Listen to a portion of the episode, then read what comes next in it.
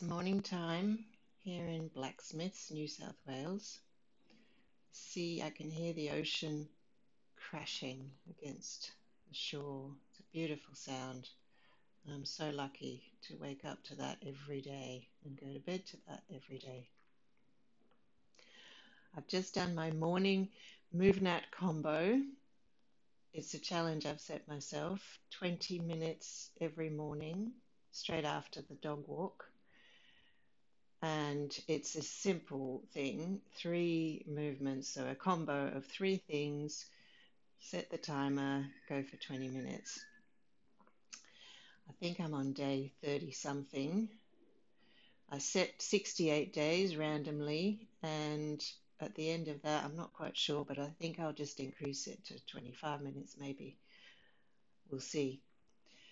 It's just been such a powerful thing um, the actual magic of the combo itself and why I love it, why I love that format so much, is that you only do somewhere between four and eight or maybe ten reps of the same movement before you move on to the next one.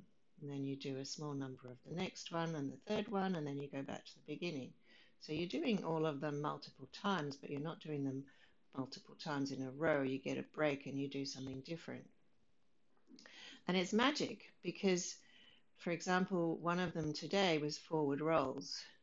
And I'm really clumsy and bad at forward rolls. Actually, I, I must reframe that. That's negative self talk. But forward rolls are something I'm still a beginner at, and I still have a way to go to cement that motor pattern better. But because I only had to do three in each direction each time, I had the time to, I didn't feel stressed by it. I didn't feel, oh my God, I've got to do these forward rolls. Because, well, it's three in each direction. Who cares? And I took my time. Um, that's one of my resolutions with this. I don't want to rush through the combo because I want to sense what I'm doing. That's how I'm going to pick up my motor patterns, what I've got, and what I want to be like, what I how I want to improve them. So I want to be in, in full sensing and noticing, not too slow, but slow enough. And I picked up a very clear difference between left and right. On one side, I could more or less do an acceptable forward roll. On the other side, I was all over the place. It was a real effort to end up facing in the same direction to not veer off to the left.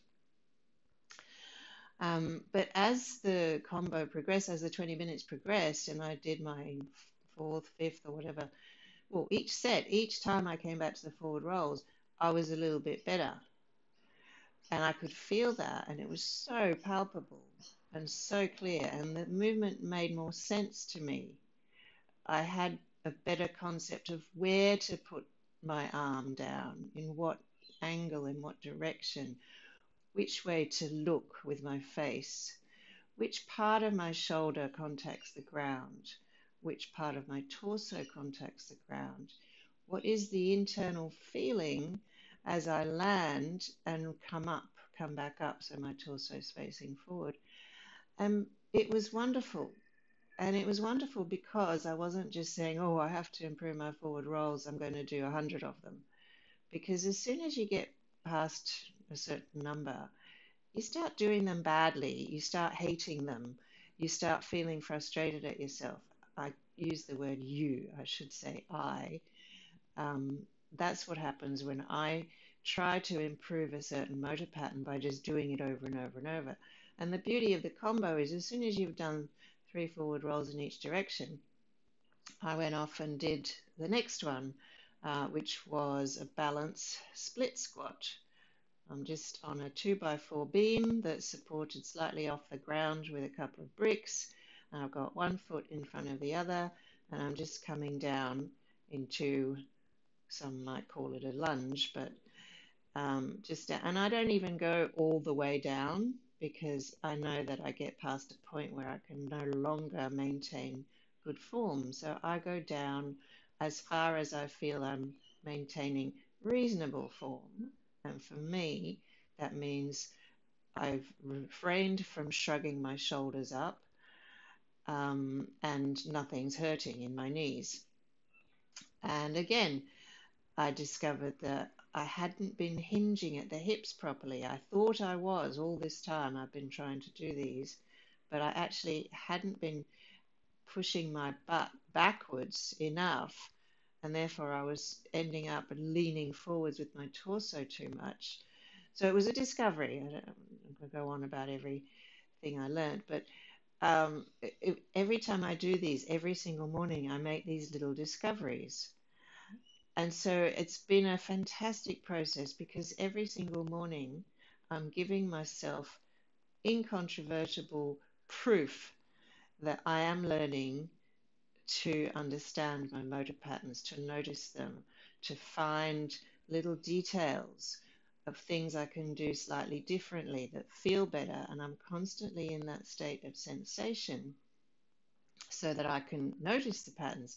If I just did the movements on automatic pilot while listening to music and quickly to get it over with, and too many of them, so I'd get fatigued and frustrated, I wouldn't be getting the benefits. And doing it in this combo format and having a timer that's going to go off at 20 minutes. And 20 minutes is nothing. So it's not scary. It's not intimidating. It doesn't make me feel, oh God, I've got to do my move now. On the, op- the contrary, it makes me look forward to it. And I feel a sense of achievement afterwards now, too. Of course, people who are fantastic at movement and movement in general, that's a paltry effort. But it's fantastic. I'm here to say it is fantastic.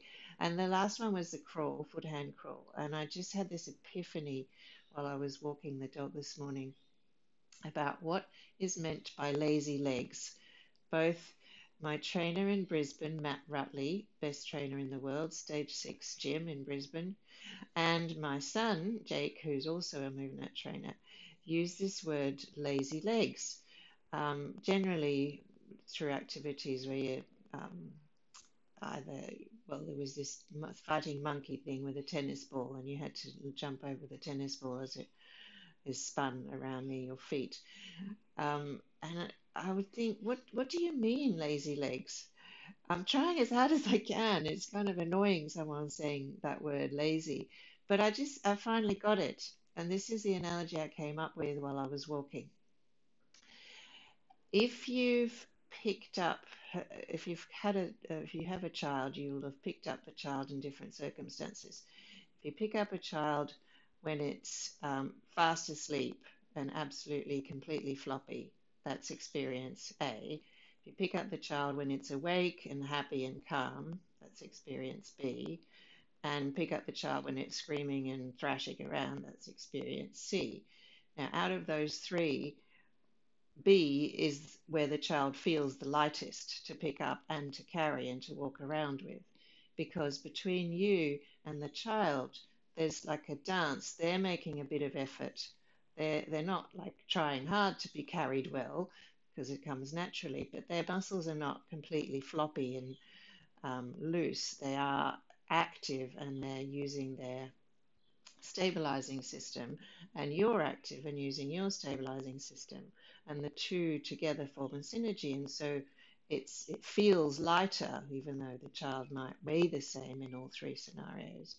And similarly, when Matt taught us to carry people in all these different ways of carrying across your shoulders and on your back, etc., he taught us that that if you're the person being carried, you can just flop and then you'll feel super heavy and be really hard to carry. Or you can be a little bit active. You're not pushing or trying hard, but you're just on that in that place where you're just active, you're not floppy, you're not tense, you're neither, you're in between. And that's when it's the easiest to carry someone. And so I suddenly realized while I was walking that that is how my arms and legs have been.